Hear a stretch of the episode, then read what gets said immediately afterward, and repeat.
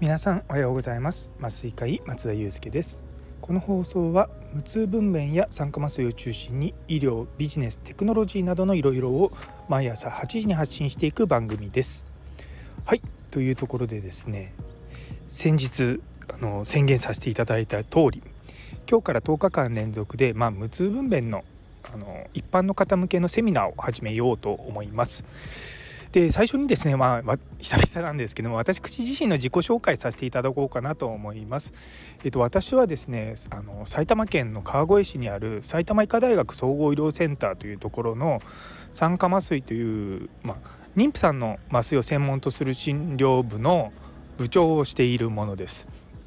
もう酸化麻酔は15年近くですかね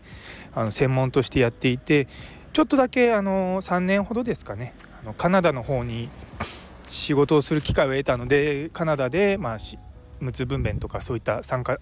の麻酔の診療に携わってたりとかもしています。今はまあ週2から3ぐらいですねその妊婦さんの麻酔をしてあとは手術室の麻酔をしたりとか他の施設で、えー、麻酔を教えたりとかあとまあ酸化麻酔に関する研究とかをやっています。でまあ無痛分娩、まあ、うちの病院でも最近ちょっとずつ増えてきているんですけれども、まあ、どういったものかっていうと、まあ、簡単に言えば背中から麻酔をしてお産の痛みを取るというものです。でなんでわざわざ背中からの麻酔かというとですねお薬っていわゆるその飲んだりとか点滴で投与したりとかすると、まあ、全身巡るわけですよ。そうすると特にま妊娠中の場合は、まあ、赤ちゃんに影響がある程度出るんですね。まあ、出ても問題ではないんですけれどもまあそれでもねやっぱり嫌じゃないですか。で一般的にその妊婦さんの麻酔っていうのは背中の脊髄の近くに麻酔をするですね。でまあなんでかというと頭からこう脊髄がこう伸びてきてでそこのところから神経がさらにこう子宮とかお腹とかあの体のいろんなところに伸びてるんですね。でそこからあの出た信号っていうのが脊髄を伝わって脳に行くんですよ。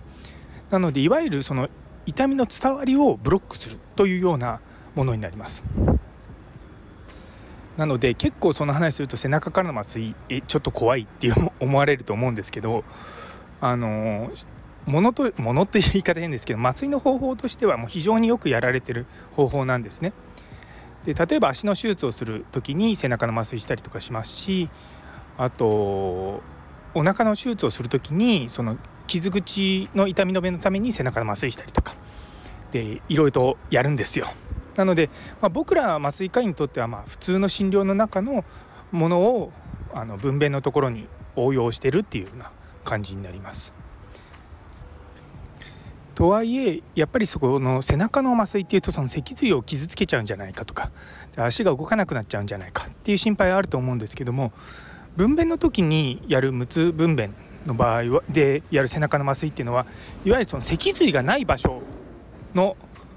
高さでやるんですねだから腰ぐらいの位置で麻酔をするので脊髄を傷つけるってことはないんですよ。で特にあのうちの施設なんかあの、まあ、安全に安全をっていうんでその背中の、まあ、麻酔する場所をですね超音波の機械でしっかり見てるんですね。で、まあ、僕らは、まあ、そういったものをいろんなところに、まあ、啓蒙活動とかしてはいますけれども、まあ、なかなかねまだどどれぐらいにこう普及してるのかっていうのはちょっとわからないです。まあ、いずれにしても、まあ、あのいかに安全にするかっていうことを突き詰めてやっているので、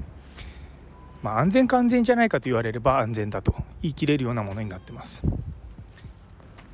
実はですね私自身もう40年以上前にこの無痛分娩の方法で生まれてるんですね。で決して新しいものではないんですよ。で多分まあ560年ぐらいですかね多分やられてはいるものなのでまあ取り立てて新しいやり方ではないただあの知識としてまあ日本多くの方に知らせれるようになったのがまあここ数年っていうぐらいですかね。あのまあ、無痛分娩すごい安全な方法ではあるんですけども、まあ、僕ら、まあ、特にうちの病院のスタンスとしてはあのいいですよいいですよ皆さんやってくださいっていうスタンスじゃないんですよ。っていうのもあの痛みがなければいいお産になるわけじゃないんですね。なので皆さんのその出産の中でこう痛みを取るということが大事であるのであれば、まあ、その方法を進めますけれどもそうじゃない別に私痛み我慢できると思うからみたいな方には、まあ、無理に進めたりとかはしていません、まあ、実際ですねうちの家内なんかは背中の麻酔すごく怖いって言って、まあ、僕こんな仕事してますけれども3人ともま普通に下から出産して無痛分娩もしてません。なので、まあ、僕らの、ま、思うところっていうのはうちは無痛分娩やってますからうちに来てくださいみたいな感じじゃなくて妊婦さんがどこでもね出産の中でその無痛分娩やりたいと言えばまあ無痛分娩しますしそうじゃなければ別にしないと。でまあ自由にできるような、ま選択肢との一つになればいいかなと思っております。というところで第1回の無痛分娩のまあ言ってみれば概要ですね終了となります次回は何でそもそも分娩って痛いの？っていうお話をしようと思いますというところで、えー、最後まで聞いてくださってありがとうございます。この放送を気に入ってくださったらいいねコメントチャンネル登録のほどよろしくお願いいたします。それでは皆様にとって今日という一日が素敵な一日になりますように。それではまた明日。